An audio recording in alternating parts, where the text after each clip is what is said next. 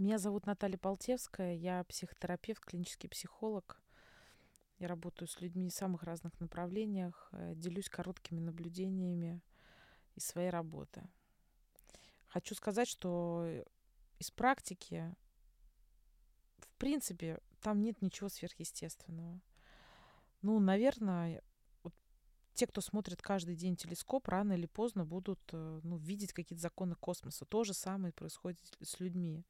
Ну, просто поверьте, когда через меня в год проходит тысяча человек разных, ну, я реально говорю без преувеличения, но у любого на моем месте появится насмотренность. Я сразу предупреждаю, дальше будет э, текст, который, э, может быть, кому-то не понравится, но я вообще э, за годы своей работы стала менять стратегию э, общения с клиентами. Если на заре своей молодости я работала всегда с такой позиции как бы максимально нейтральной, больше контейнирующей, то есть вот как бы я бережно, так аккуратно собирала переживания людей, как бы позволяя им э, разделять свое страдание в присутствии другого, как говорят вот аналитики, то сегодня, сейчас я поняла, что момент, когда мы добираемся до решения проблемы, э, люди в этот момент могут уходить. И, может быть, надо начинать как бы сразу же. Во-первых, не все, кто приходит э, в кабинет психотерапевта или там психоаналитика, хотят лечиться. Далеко не все.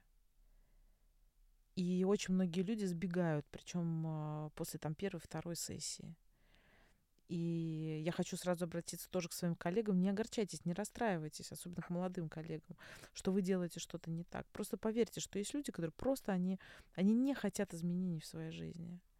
У них есть привычные действия, в которых они живут, даже если они приносят страдания. Вот я сегодня хочу поговорить на тему, что для тебя счастье. Вот хочешь, я тебе коротко скажу. Вообще для тех, кому лень слушать какие-то долгие заумные тексты, хотя вы еще, знаете, научную литературу не читаете по психоанализу, в любое, абсолютно любое развитие предполагает труд.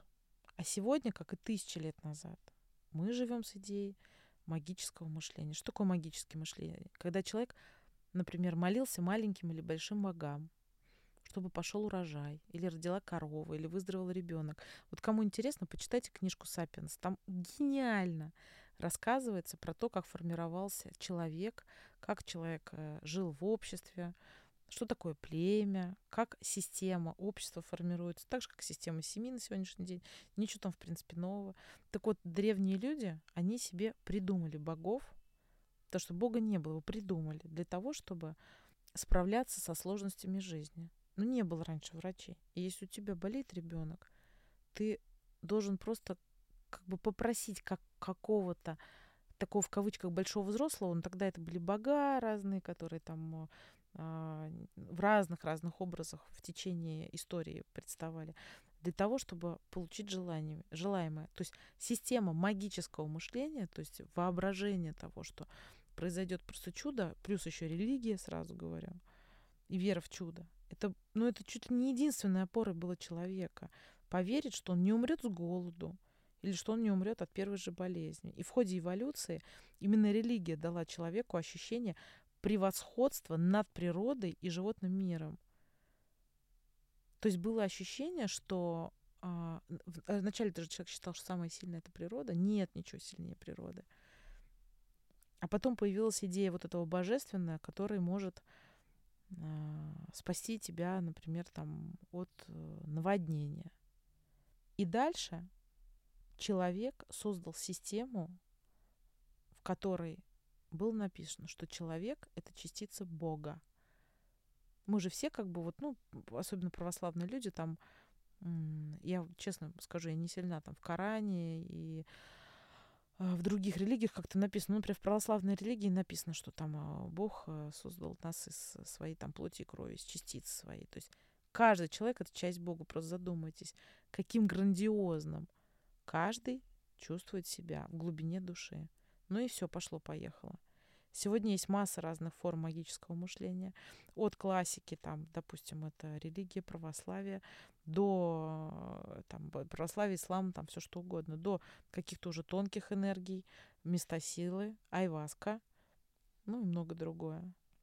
Вы знаете, сколько провальных попыток э, к анализу, ну, то есть терапии, э, какой-то проблемы я видела в своем кабинете только в этом году. Да, люди приходят э, к аналитику, к психоаналитикам, но они приходят за магией.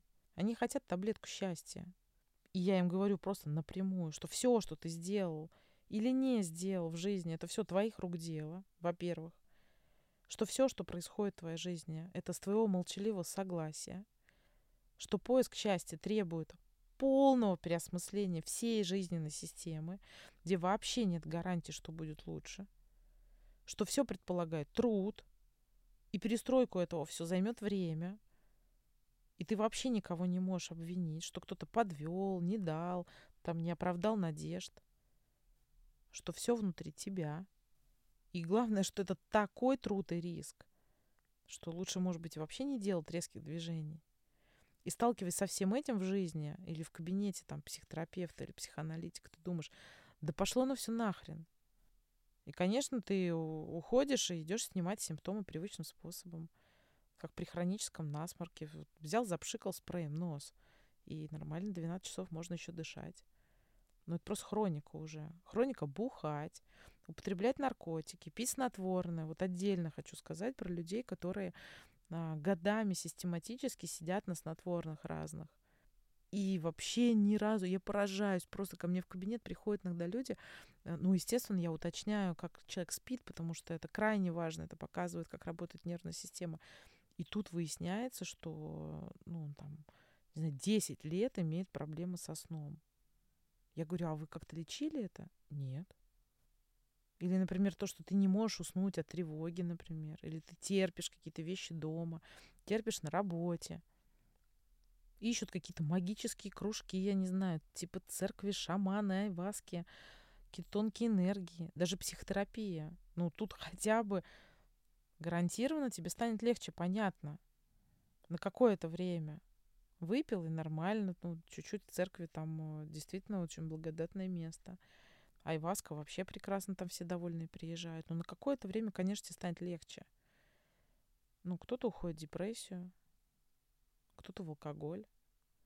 И главное, нет нигде никаких гарантий.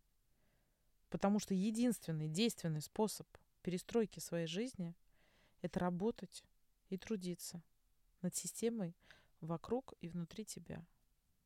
Что тебя сделает счастливым? Что для тебя счастье? Что для тебя любовь?